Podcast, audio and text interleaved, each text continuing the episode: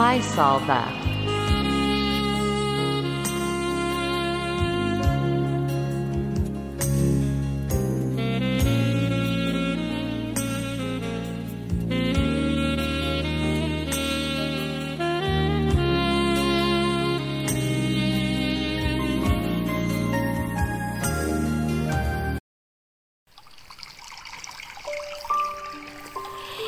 Shalom saudara-saudara yang dikasihi Tuhan Yesus. Selamat berjumpa kembali dalam Renungan Harian My Salva Podcast. Saya berharap saudara semua dalam keadaan sehat, penuh sukacita, dan dipenuhi berkat-berkat Tuhan. Sebelum kita mendengarkan firman Tuhan, marilah kita bersatu hati dan berdoa. Bapa kami yang ada dalam kerajaan surga, sungguh kami mengucap syukur atas perlindunganmu di sepanjang malam yang telah berlalu. Dan pagi hari ini pun kami boleh bangun dengan keadaan sehat dan diberkati Tuhan. Jikalau saat ini kami akan merenungkan kebenaran firman-Mu, urapilah kami ya Tuhan, supaya kami mengerti akan kehendak-Mu. Berbicaralah kepada kami kami siap mendengarkannya. Di dalam nama Tuhan Yesus Kristus, kami serahkan doa ini. Amin. Judul renungan hari ini adalah Bahagia dalam Duka Cita. Pembacaan terambil dalam Matius 5 ayat 4. Matius 5 ayat 4 berbunyi demikian. Berbahagialah orang yang berduka cita, karena mereka akan dihibur. Sekali lagi, saya bacakan: "Berbahagialah orang yang berduka cita, karena mereka akan dihibur." Ayat tersebut menimbulkan pertanyaan bagi saya secara pribadi. Mungkinkah kita bisa berbahagia saat kita sedang berduka? Kemudian timbul dalam benak saya mendeskripsikan duka cita tersebut berupa kepedihan saat kita merasa kehilangan sesuatu. Bisa jadi saat kita kehilangan orang yang kita kasihi, atau kehilangan pekerjaan, ataupun jabatan, atau kejadian lain yang bisa menggoncangkan jiwa kita.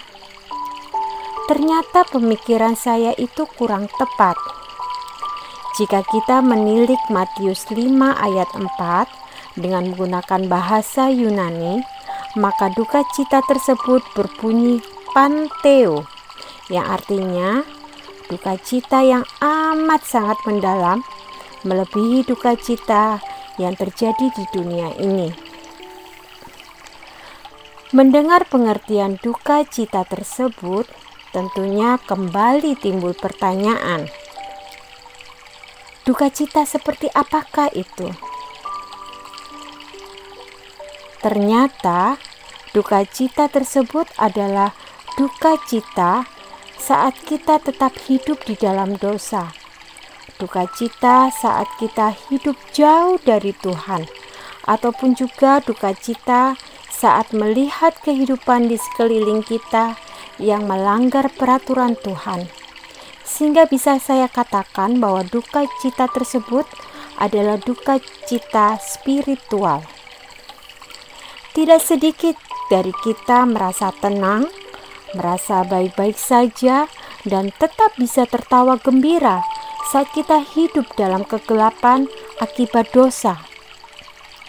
Menipu, perselingkuhan, berzinahan, mencuri, munafik, kebohongan, kesombongan, gila jabatan, gila uang.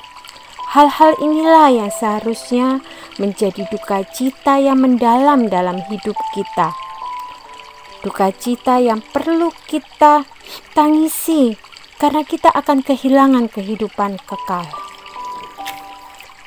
Matius 5 ayat 4 juga memberi janji kepada kita bahwa ada penghiburan bagi kita yang mengalami duka cita secara spiritual.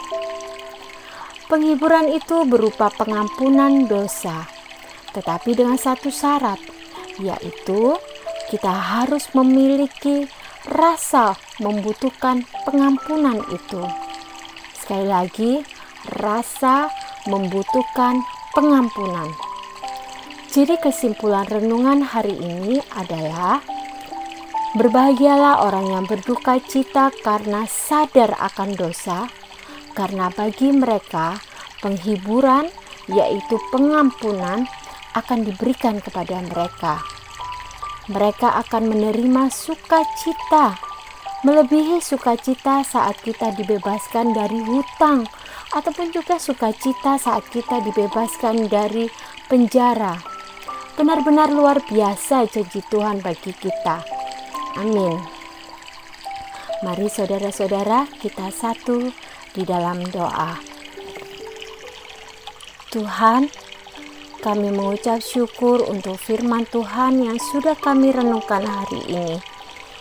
Biarlah Tuhan menolong kami agar kami hidup dalam kebenaran-Mu.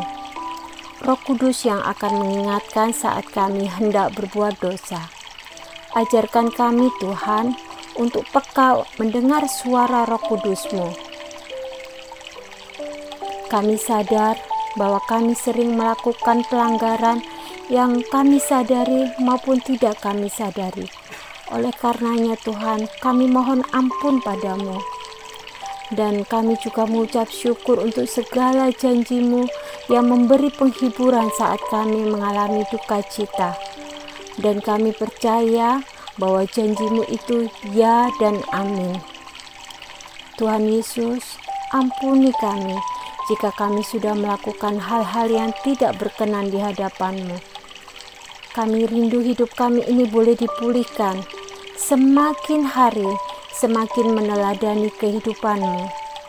Terima kasih Bapa untuk berkat, damai sejahtera, dan kasih karuniamu yang tidak pernah berhenti dalam kehidupan kami. Kami serahkan doa kami ini hanya di dalam nama Tuhan Yesus Kristus, Juru Selamat dan Penebus dosa kami. Amin. Puji Tuhan, saudara yang dikasihi Tuhan, kiranya firman Tuhan hari ini boleh menjadi berkat dan kekuatan bagi kita semua. Tuhan Yesus memberkati. Selamat pagi, sampai jumpa kembali pada renungan berikutnya. Amin.